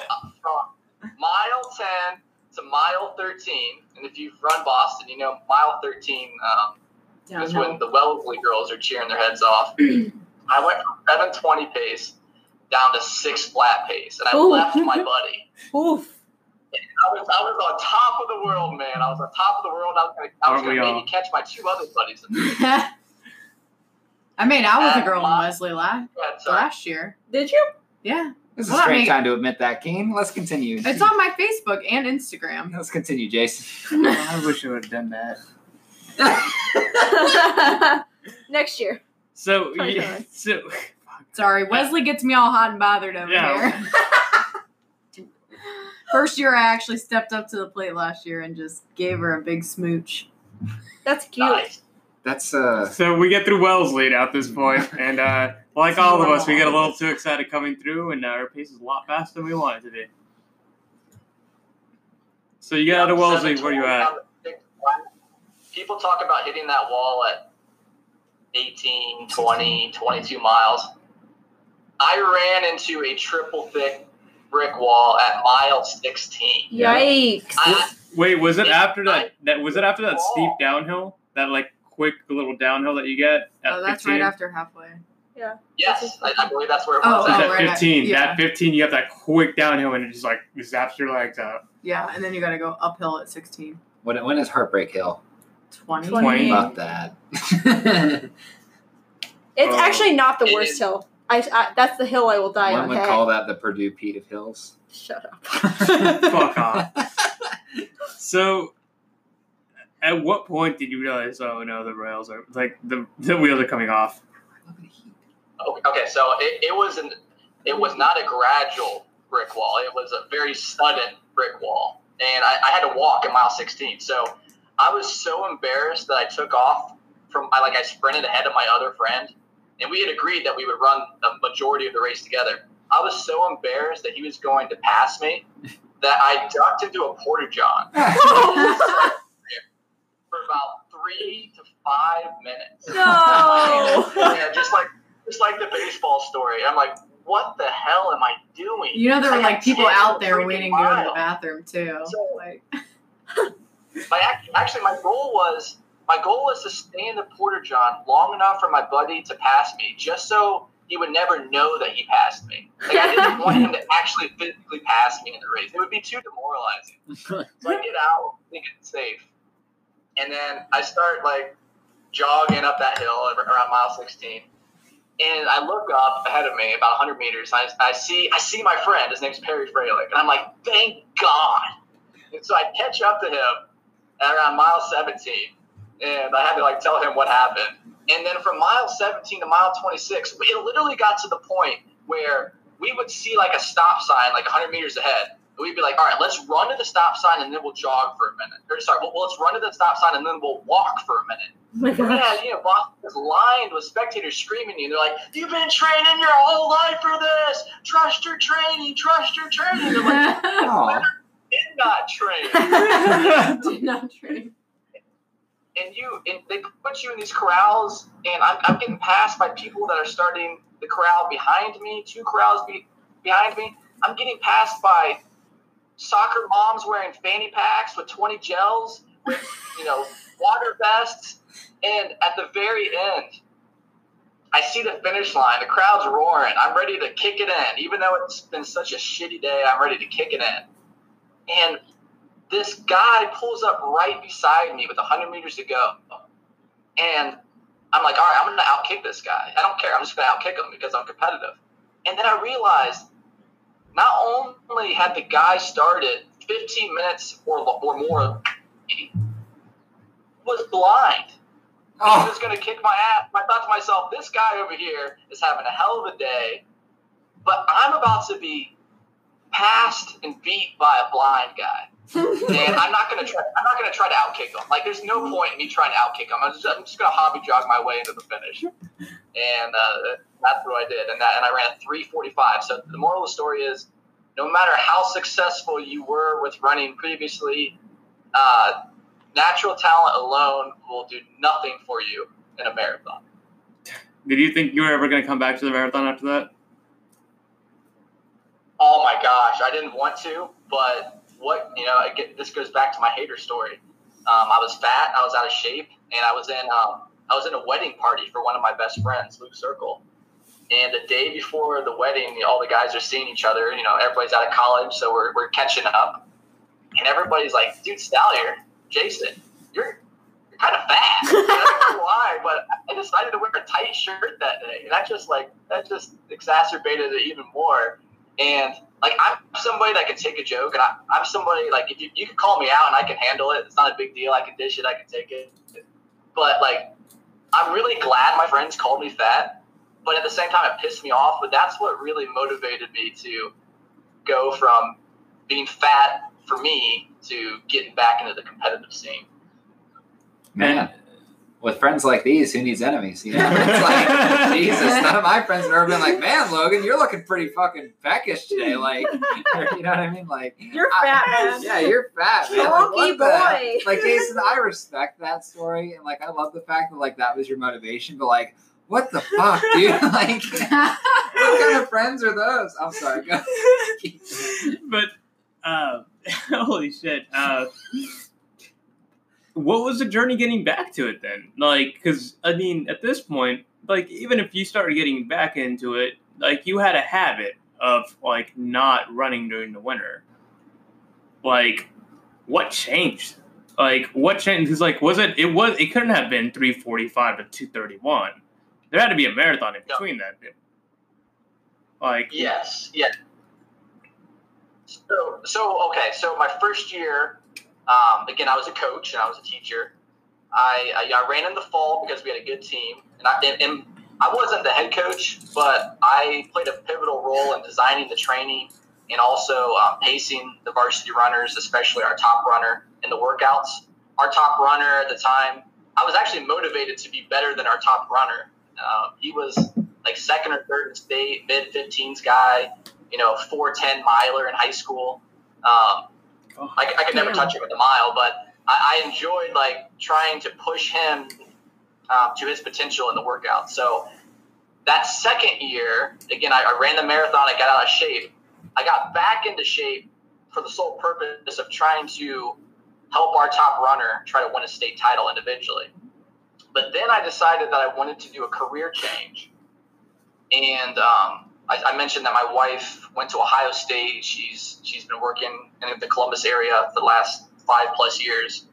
And um, I decided, you know what? If I'm going to make this career change, I need to focus exclusively on the career. So I, I went back. I got a master's degree in something completely different than education. I got an MBA, switched to the business route, accounting world, and um, but then I again I had I had a really good high school group of friends. Uh, we were second at state. Four of them went on to run at the collegiate level. Jason Bruns, Kevin Fink, Tyler Fitzsands, Luke Circle, and like my social circle was comprised mostly 95% of runners. So I, I didn't hang out with other people besides runners. So the only way that I was able to socially interact with my friend group was by running. So I, I give a lot of credit to them and uh, my college teammates as well for getting me back into shape. So what would happen would be the first month or two, I, my focus would just be trying to get back into a normal routine, trying to, to develop that consistency. And if, I, if I'm going to give anybody advice on you know, getting back into running after such a long layoff, the biggest advice that I can give is that first training cycle back, that first three to four months, don't put any pressure on yourself. Try to have fun with it, but your, your main focus should be um, developing that consistency and developing those good habits. And it's really that second and that third consecutive training cycle where you're going to see uh, big jumps in improvement. So typically, I would have two full training cycles uh, before I would go back into hibernation mode. So, you know, what kind of times was I running in those years before going into hibernation mode? Um, I would run. I tried a couple more marathons with no success, 60 miles a week with three week tapers. I had I, I experimented a lot with tapers, and I had too long of a taper, but it would be a three week, really low, low mileage taper, which was not good. I felt like I lost a lot of fitness. Um, ran a couple more 250s marathons. I did have a lot of success in the half marathon. I got down to like the 111s um, during those years. I did run a 1510 post collegiate track 5K. Um, but I would say during those five years where I hibernated in the winter, I would run a 111, 112 half marathon, a 250 marathon, and 1530s for the 5K. So good, you know, for my ability level, good, but not great time. Yeah, and uh, so coming into let's fast forward coming into Columbus. Like, how was that? co- How was how was things coming into that? What were your goals coming into Columbus? Um, you were were you in the elite section for Columbus coming into that? No, I was the top finisher that was a non elite. Ah, I thought you were part of the elite section. Holy shit! No, actually, a funny, real quick funny story is right when I finished, um, they tried to take me into the Elite 10, and then they're like, oh, no, no, no, he doesn't have the wristband. He's not elite. Just put them out there to suffer. So, That's that's total bullshit too. Because like, if you would have been, if you would have got top six, you wouldn't even even qualified for money because you weren't quote unquote elite, even though you finished top ten. I did not realize it. Yeah, that's the reason I had to fight my way into the elite section too. Damn. Like, because for me, I ran, I ran uh, 234 at Boston, and it wasn't under the elite standard, but I, what is I the elite standard for Columbus? 230, which Oh. is Yeah, okay. which is bullshit. For Columbus, yeah, come Yeah, on. which is bullshit. And so like, I was like, no, like I, and they're like, they asked me for a halftime, and I'm like. I haven't run a half before. I can't give you that. So like I had to fight my way into Columbus, and like for a lot of people like that, I've heard the same story. It's like you're top ten, you're top fifteen, and it's like, oh, were you in the elite? It's like no. It's like what? I thought you were were in the elite section. No, um, I had run two four. So after the hibernation, I got back into it, uh, and, and so for 2018, for the entirety of 2018, I ran a total uh, of about 100 miles. So pretty much nothing. I pretty much did not run anything in 2018. So at, in 2019, I finally was at a good point in my career where I felt like I was financially secure. I had a job I liked. I was doing well, and I found that I had a lot more free time. So I'm like, okay, well, I'm not going to just sit around and be a bum. Let's let's get back into this and let's really do it. Um, and, and the main motivating factor for me was when I look at my PRs and my running resume, it, I'm happy with it, except there was one glaring weakness. Like my marathon time was terrible compared to my other PRs. I'm not saying it was a terrible time. I'm just saying compared to my other times, it was just not commensurate. Yeah, running Um, 71 and then running 250s is like just not comparable at all. Yeah, and I didn't. I thought to myself, you know, I don't want to look back and regret it. Like I'm in the peak of my life. I'm in my you know mid to late. Uh, at this point, I'm in my late twenties. I'm 29 right now. Um, I gotta just go for it for once and just see what I'm capable of. So I uh, I started running consistently. Uh, I ran a 245 at the Toledo Glass City off of about 50 miles, um, doing workouts as well. And then the second cycle after that, I only bumped up to 60 miles a week, but my workouts were a lot better quality. Um, I had better quality long runs, just more consistency over a longer period of time. So I went from 245 in April down to 231 at Columbus, Wow. and uh, Shit. And you passed me. At, I think I was I was beating you until the last three miles, and you had a killer last five miles or so, and passed a lot of people. So kudos to you, Cris. It, it was, uh, yeah, I had no idea. That's a that's a giant. That's a 14 minute PR. That's crazy. That's crazy. Yeah. And even then, like, you didn't fall apart necessarily because I looked at your times in the halfway mark. You ran like a 74 for that first half. So it wasn't like you cratered and ran like a 70 point and just went, like, went to option. It, it, it's the second half of a marathon. Um, my, my, my racing plan was to my coach gave me my racing plan is to do a negative split. So that because I was hurt, that was the only reason that I had such a hard finish in the second half, and I wasn't with everybody. I was going for t- sub two thirty. So that was like that was my racing plan coming into it. But after that, I mean, heck, that's a huge PR. I mean, at that point, you're knocking on the door of 230 for probably for most of that race. Uh, was that the next goal for you coming into April? Because I remember you joined. We ended up finding each other on LetsRun actually. Uh, I had no like we knew each other a little bit already right after Columbus happened, but like we were posting. There's a there's a sub 230 thread on LetsRun for everybody that's trying to break 230, and uh, we ended up like I'm like you sound familiar. you sound familiar, and it looks like, and we ended up being the same people that are posting. I mean, I've, I've been posting on on threads since I was in high school, like DyeStat and things like that. So like, it was it was cool to see somebody else that was following that. But were you was was right after you finished that was that the next goal, and was to, and talking Yes, to coming I into April. Sorry, it sounds like the audio is cutting out. Can you guys hear me? Yeah, Yes. I can hear. you. Okay. Yes. Um, to be frank, I was at, after that. I, I was I was on a runner's high, and I became obsessed, absolutely obsessed, with trying to break that 230 standard. Um, just for some perspective, um, there's a website. I think it's worldathletics.org that um, is essentially compiles all the data from all the major and mid-major marathons. Actually, all, all races from 100 meters to the marathon, even the field events. And if you filter those results for Americans, for men, um, and for the marathon, in the year of 2019, there were fewer than 500 American males that broke 230. So it's I, I consider breaking 230 um, kind of breaking into that sub elite category. Uh, Cris just mentioned that you have to run under 230 to get that elite status for Columbus, and so I became obsessed with that goal. Can you guys hear me? Yes, yeah, and it's it's the uh, it's the amateur glory thread that, that that's actually the name of that thread on LetsRun is the amateur glory thread. Um, but yeah, it, it you also had a very different type of approach to training than I've ever seen because Keen mentioned it on one of the podcasts beforehand for her, and it was you her doing a lot of treadmill training Yeah. you did a ton of treadmill training this Over fifty percent. Why? Jesus. Why did you do so much? Was it because of the winter? Because you don't like the winter?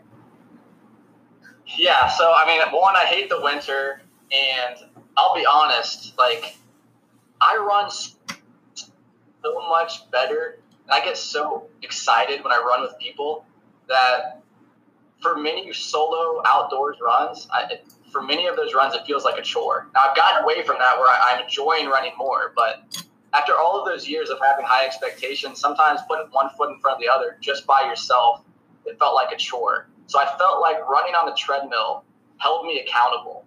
And I felt like, honestly, I was able to, and this is just a personal opinion. I'm not, you know, you can develop mental toughness running outside in the cold weather, but you can also develop mental toughness just staring at a wall. Yeah. Uh, but I felt like I could get quality sessions in where I wasn't like slipping on ice. You know, I was able to run a consistent pace and not having to stop at traffic lights. so you did like workouts on the treadmill.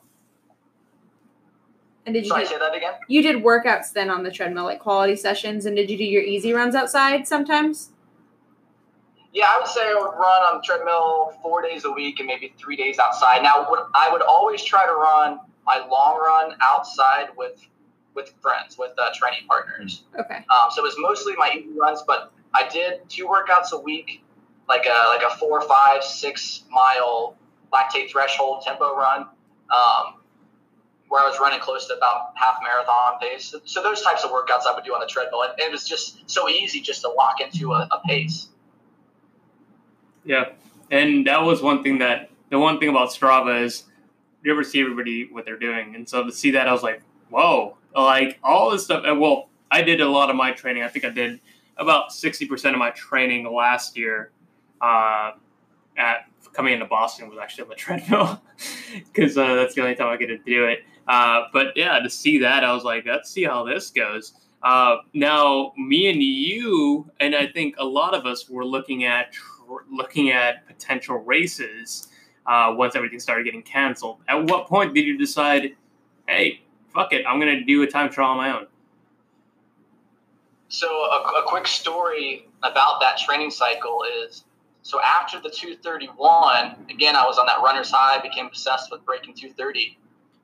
I was living, you know, I still live in Columbus.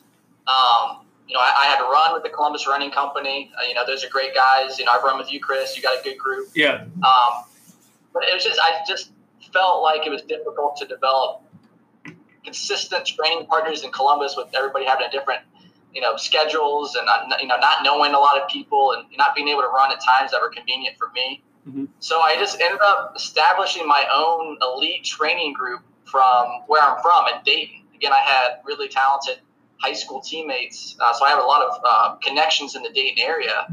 And I have what's called uh, the Dayton Distance Project, and we have about 20 runners that are in this club. All all 20 runners, 20 actually it's probably we've probably had 30 different people at, at, at one point show up for a run.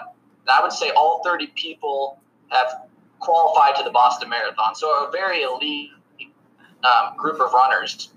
I had, so I would drive from Columbus to Dayton twice a week, and I met a lot of people um, that are really that I became really good friends with. And um, it was training with that group and training on the treadmill that allowed me to get into um, into really good shape. So I- then, obviously, so I ran a um, I ran a half marathon PR at the end of February. It was the same weekend as uh, the trials. Uh, we I went on a road trip with four other guys from the Dayton Distance Project. We went down to South Carolina and ran the Prisma Half Marathon. There's a certified course, uh, but it did have a net downhill. And I love this. I won't elaborate on it, but my chip time was 68.58. But I love the fact that my gun time was 69 flat. Wow. 69. Sick. Nice. Nice. Nice. I hate this group so much. I had no idea. I thought the days the your uh, your Dayton group was like a group that would ever been established beforehand. That's actually pretty cool. That's a completely new group, and it's a it's a really cool to see like the grassroots kind of running scene and how, like really that's a big thing for people. It's like how easy like as long as you have a good group of people like like you can bring people together. If like you have people that are like willing to come together, like just say, hey, let's get let's get together and let's keep doing this. Let's keep the ball rolling. That's awesome to see that. Um, as far as kind of just like kind of just wrapping this real quick.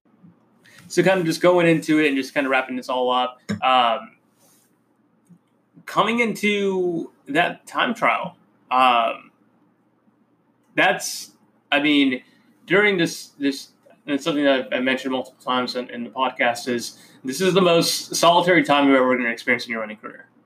Like for most people, like this will probably be the most solitary time, forcefully, that you have to have.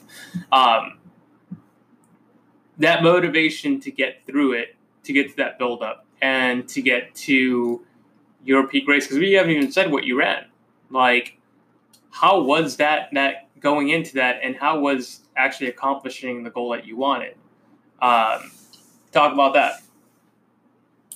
Yeah, so I had run that half marathon PR, and then you know we've all gone and plugged in our half marathon PR into those race conversion calculators, and it said that I was capable of running in, in the mid 220s, 225, 227, somewhere in there, and I was in too good of shape just to just to call it quits and and go into a, a new training cycle. Now I've taken this. Um, coronavirus, you know, very seriously. Um, I work from home five days a week, um, and the people, you know, during that time, there were two other individuals that I would run with, and I know some people look down on that, and that's fine. I'm not going to critique anyone's opinion, but I knew that those two individuals were taking um, everything seriously as well. So you know, they were isolating, they were staying at home, they had they had kids, and they just weren't being dumb. So I felt like it was safe for me to run with two people that were trying to be safe as well. Um, so we continued, the three of us, we continued to do high level, high quality workouts. We did a 20 mile, we did a 23 mile run with 20 miles at 550 pace. We did a 16, we did another 20 mile run with 16 miles at 531 pace. So, you know, super intense workouts. Um, and then I did some other solo workouts.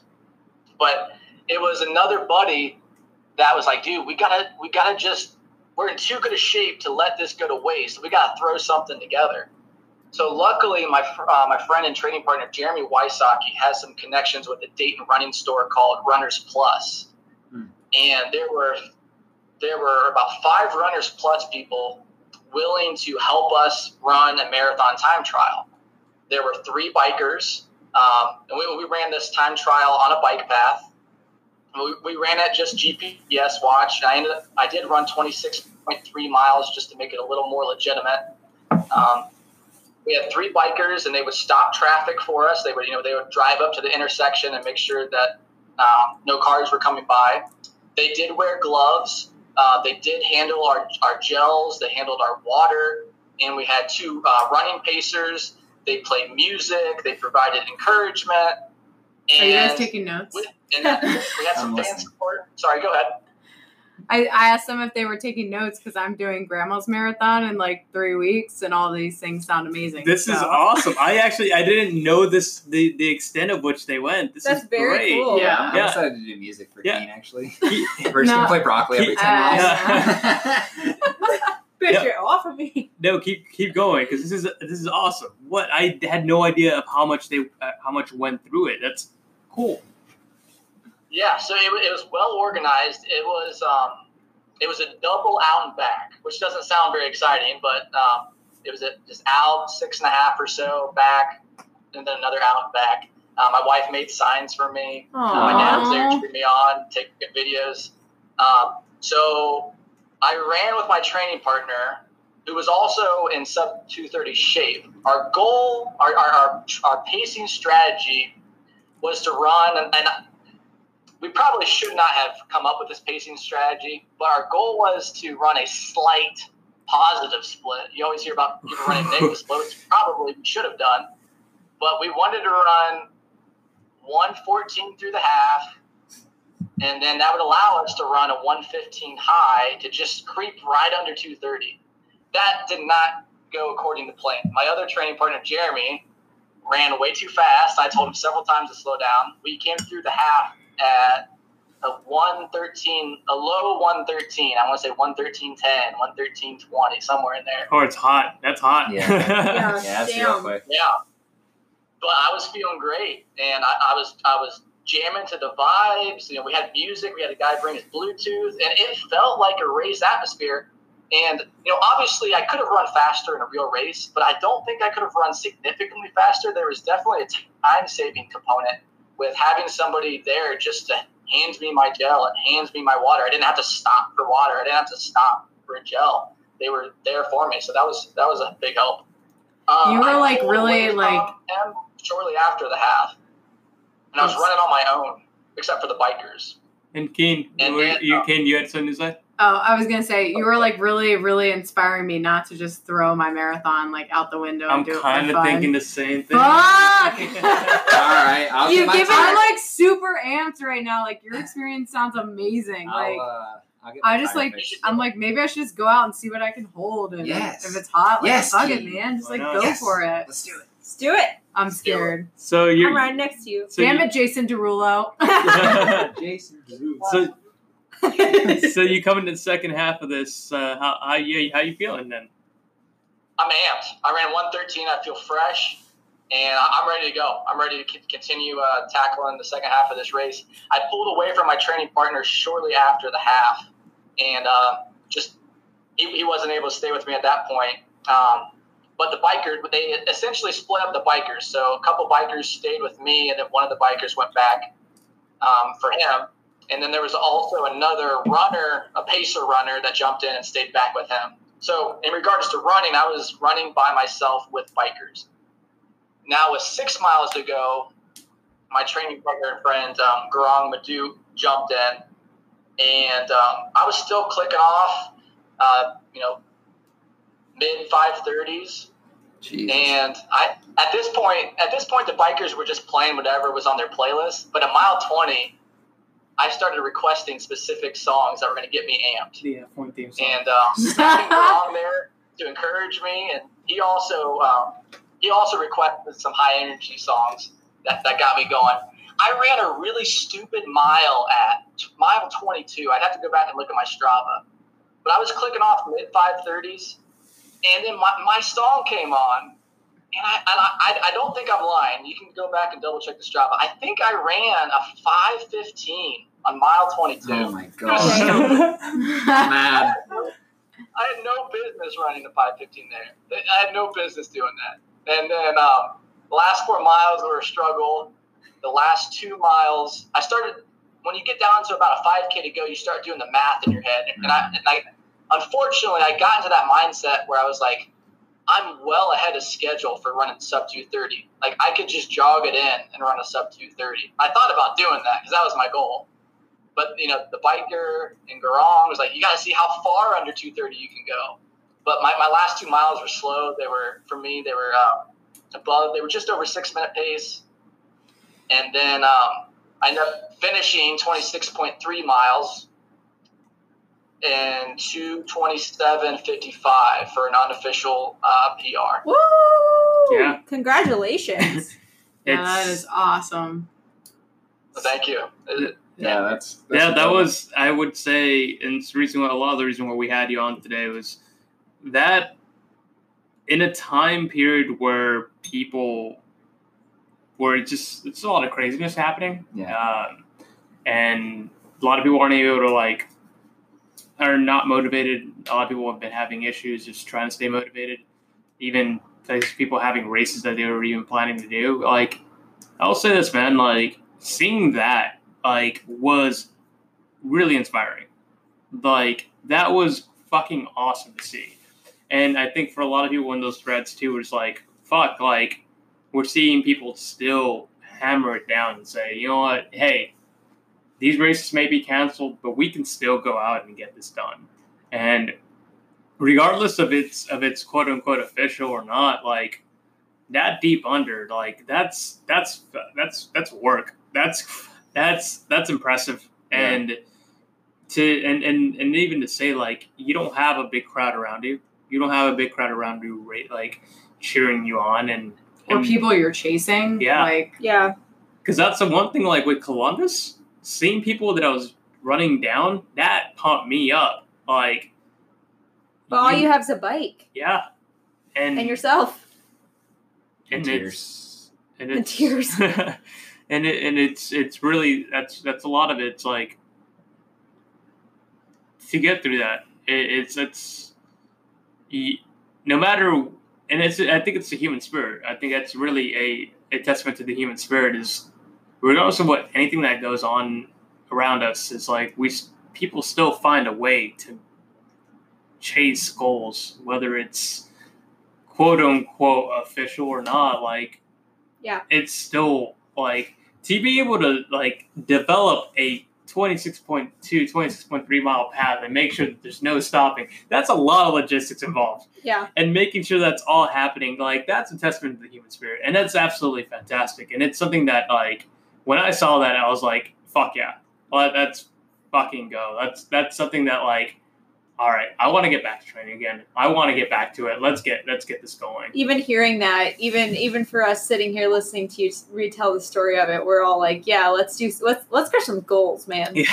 I don't know. I'm like, you- I'm reevaluating everything because for me, I was like, why would I race a marathon? Like, for what? It doesn't like mean anything. It's not a real PR. And like, but it, it's a PR in your heart. story Yeah. is Yeah. just like so inspiring. It's just like so different. It's like you went out there and pushed when there was nobody out there cheering for you and there was nobody racing against you. Like it was literally your body and your mind racing against a goal that you had. And like now I want to fucking race my I mean, marathon. you go from a Boston qualifier to a 245 marathoner to I mean, oh, to a 345 marathoner, to a 245 marathoner, down to 231, and then you break 230 with no one else around you, no one cheering your ass off, no Wellesley girls to kiss. Like, you, That's that's nuts. That's And- amazing. That's the most And- outrageous part. and he, and and it's kind of a, a very different kind of mindset too because your your talk is all about competition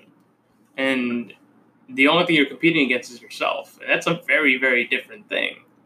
And like I, I- it's yeah I, I i struggle to come to terms with it because it's like that's to see where that comes from and and even then it's like it makes me excited to race it and makes me excited to try to figure out where where where we can push like I guess the human spirit and the human body going forward for any of us. Um, and even with that said, I mean, w- there's something there's there's a conversation that comes into this, and to kind of finish this off as well.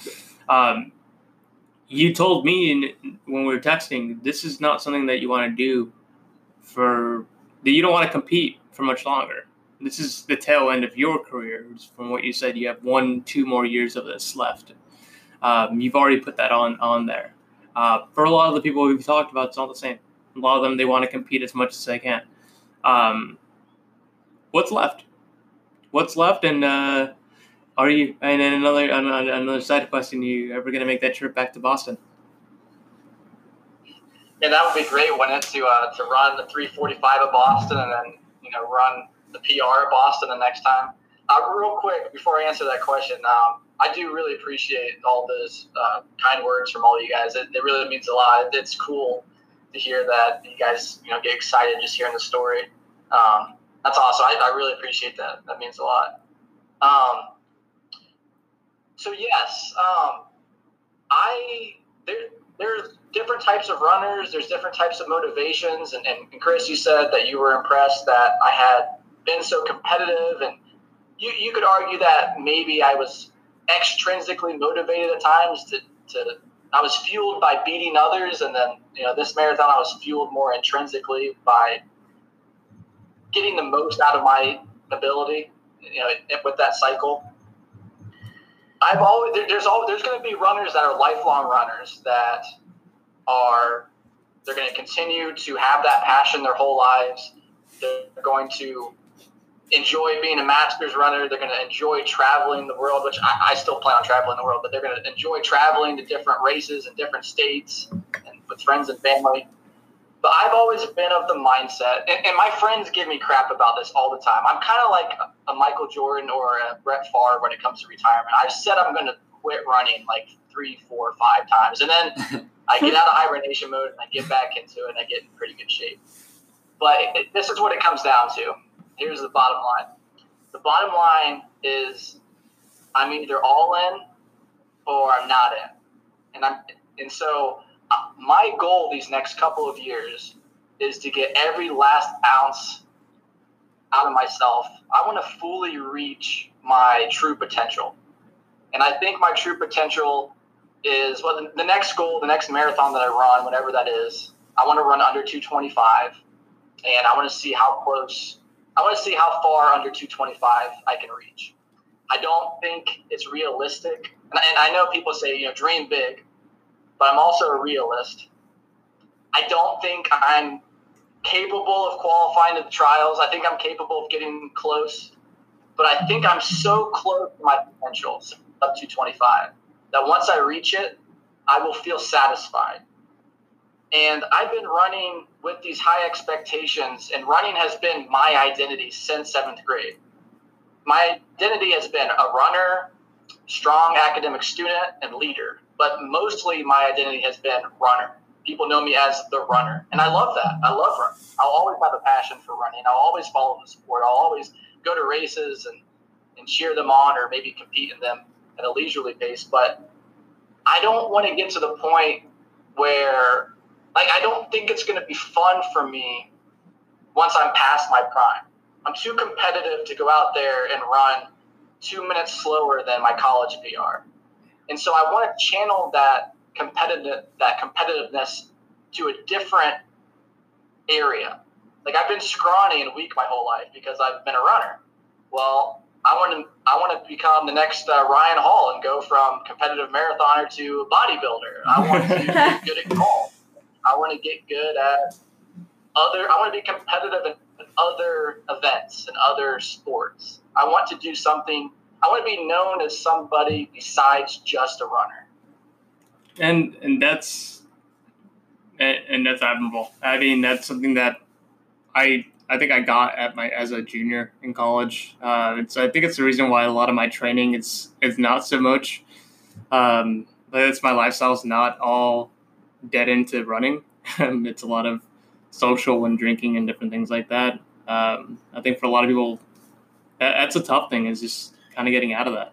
And uh, I don't think we hear that perspective. What? Like you have to miss out on a lot of things. Like, Yeah. hey, I'm not going to be able to go to this because I got to get this workout in, or I got to get this long run in. And especially me, where I do a lot of my high quality training with people in Dayton. You know, I drive over an hour to get to, get to Dayton. I do my Yeah. workout in Dayton or my long run in Dayton, and then I drive an hour back. So you know, that's time away from my family. That's time away from my from my wife. Um, and I, you know, I enjoy the pressure. I enjoy the high levels of expectation. But I, I have goals. I want to meet those goals. And once I meet those goals, I will feel like I've reached my potential and there's nothing left for me to do with running.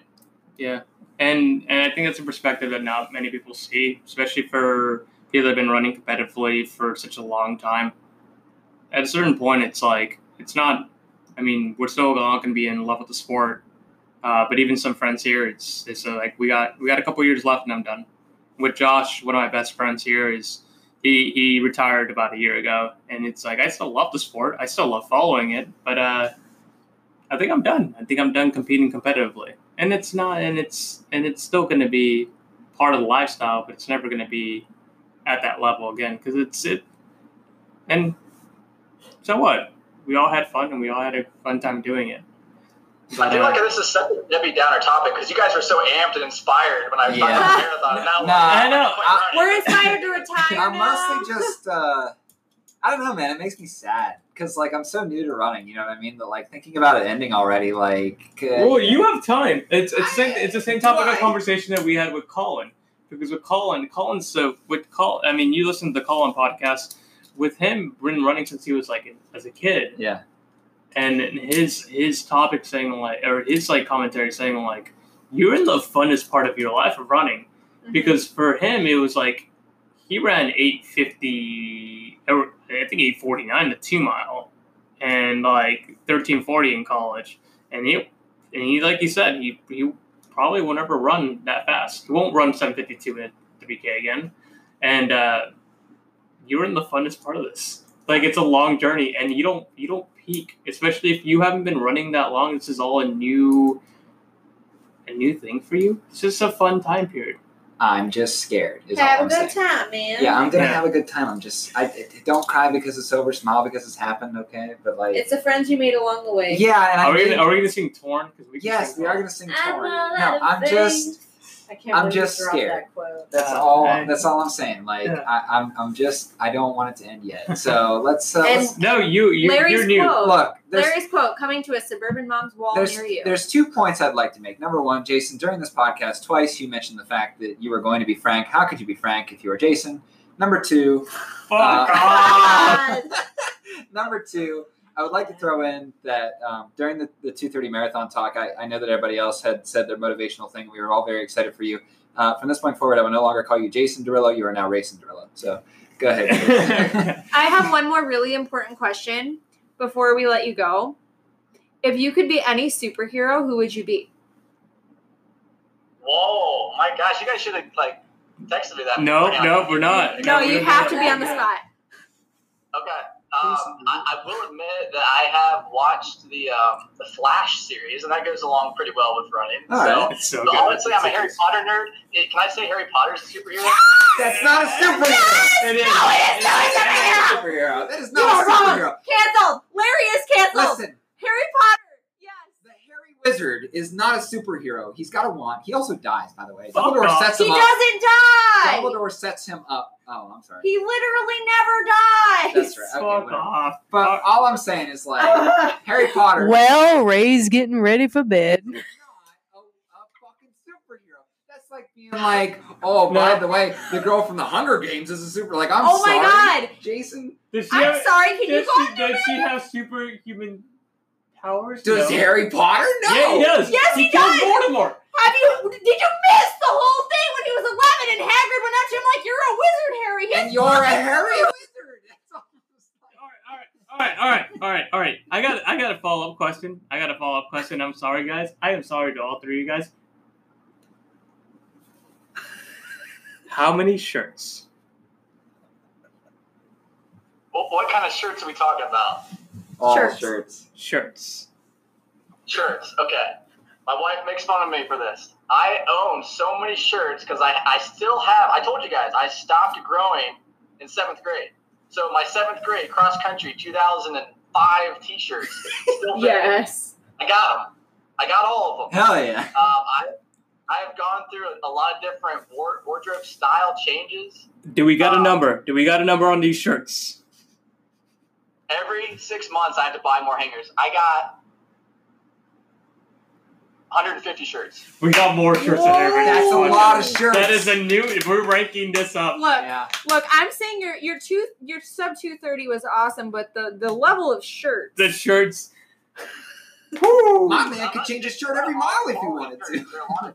There are a lot of crappy shirts, to be honest. Like, you could, but you could be an ultra mar- ultra shirt marathoner. That is true. That is true. or That he is. could wear all of his shirts and win the Guinness Book of World Records for the amount of shirts worn. Look, I'm just saying you could do a workout every month and like change your shirt every rep, and it would be okay. that is fair. That is fair. Is Yeah. Harry Potter but a superhero? You need to. I. off. Okay. One. One. One. Because we haven't put this in yet. Yeah. Fuck you, Larry. all right, thank All you. right. All right. Uh, no, we. Yeah, This is this is a lot of fun. Wait, uh, can you say that again louder? Wait, wait, wait, wait, wait, wait. Let me let me let me put the speaker right next to the uh, the mic. Can you say that one more time slowly? Uh, I don't mean this personally, Larry, but fuck you, J.K. Rowling. Wow. Yes. Yes. All right. Well, uh, we need to get this cleared out before uh, we get uh, or before I get arrested for, for Yeah, being yeah, out yeah. and about. Disorderly uh, conduct, yeah. Disorderly conduct. Uh, um, but yeah, we appreciate you being on the podcast this week. Uh, where can they find you? Where can they follow you? So I am a Strava noob, but they can follow me on Strava. And I am not big on social media. I do creep on people on Facebook, and that's it. And Snapchat. So they can follow me. Just follow me on Strava. Cool. And I, I'll, I'll put out some uh, paragraph descriptions of my of my runs. Awesome, and I'll put the I'll put your Strava name on uh Strava link on the show notes as well. Um, Yes, I think. And Larry, where can they find you? You can find me on Strava and Instagram at Fadely. That's F as in Frank, A D E L E Y. Just look me up there. I'm also on Twitter, and you can reach my email at questions, the number four, Larry at gmail.com. Uh, please don't send me angry emails about the weather. I have no control over that. Whether or not Cris tells you that I do, I am not God. Yet. Nicole. Nicole. Hi, I am Nicole the Runner, uh, a firm believer in Harry Potter the superhero, and you can follow me on Instagram. Um, I recently changed my Twitter to be more personal um, because I post a lot of ridiculous shit like politics. Um, but I think more importantly, where you can find Theo is all things Theo with the last O being a zero. Um, he is much more important than me. Yes, I really missed it in the Avengers Endgame when fucking Harry Potter showed up to save the day. Look, I'm just saying Harry Potter could have saved Tony Stark, man. No, he could. Oh, could've. wow, that's a big He spoiler. could have. Look, I don't give a shit. It, I'm sorry, guys. Spoiler alert, but Harry Potter could have saved Jesus, him. just throw that out there, huh? Go ahead, Nicole. Yeah. Or Keen. Sorry. Keen first. Uh, you can find me at keen underscore for a run on Instagram and Twitter. Uh, you can find me on Strava at Katie Keenan. Um, I think that's it. I think that's it. Uh, you can also rock this car. It's like Fadely underscore. Nah, it's just favorite. Yeah. yeah, if- just throw a big rock. You know, at if you do see me driving around Columbus and you see uh, Fadely, it, it's the license plate's a black Kia. It's a Forte coupe. Really nice car. I like it. Um, but yeah, if you do see it, please don't throw rocks at me. I've actually asked people not to throw rocks at me anymore because I, I did get, get rocked recently and I had to replace all the windows in my car. Every one of them. There were five of them. Very expensive. Would you say you are a rock star? No, I wouldn't. Cris, can you get a And you can follow me on uh, Instagram uh, at Beer Smiles. You can follow me at Beer Smiles on Twitter, beersmiles.com. Uh, if you want to uh, go to war with me, you can uh, add you. me, add me, add me on, uh, add me on Warzone XCCRIS. Uh, that is Xbox One. So if you want to add me, Xbox One. Maybe we should start a Patreon where like our Patreon subscribers can play Warzone with us. Oh my god! Oh, they can hear me play. They can hear me play uh, Fergie Glamorous Drop as in. I drop in. yeah. F A B. Stop. Uh, and yeah, I didn't get that last blog post out. I'm sorry, I was drunk. Um, but uh, Larry actually has a hat from uh, the last guest. He got the hat hat. I did buy Brent, that hat. Brent, he got the hat hat. I was extremely intoxicated. It was thirty four dollars. Was it worth it? Yes, it was. absolutely. Yes, it's it a was. great hat. Yeah. That's a But- good hat. But yeah, uh, yeah, you can add me on there. Uh, leave us a review. Leave us a uh, five star comment. Five stars. Nice comments. Uh, But you don't share- have to. share- no, fuck you. share it around. Share it around. We appreciate it. Somebody left us a three star review. Um, I can't look at that review. I can't fight that person. I can't do it. And even if I could Larry fight did. them, it would be January first. So Yeah, January first too. Start lining that up. If you need to line up your uh, line up your fights, line them up on questions number four Larry at gmail.com. And uh, this time Larry is not going to pee his pants. So uh, we What had a successful time? podcast. Uh, thank you guys. Thank you, Jason. Uh, and uh, we'll see you guys when I guess we'll see you.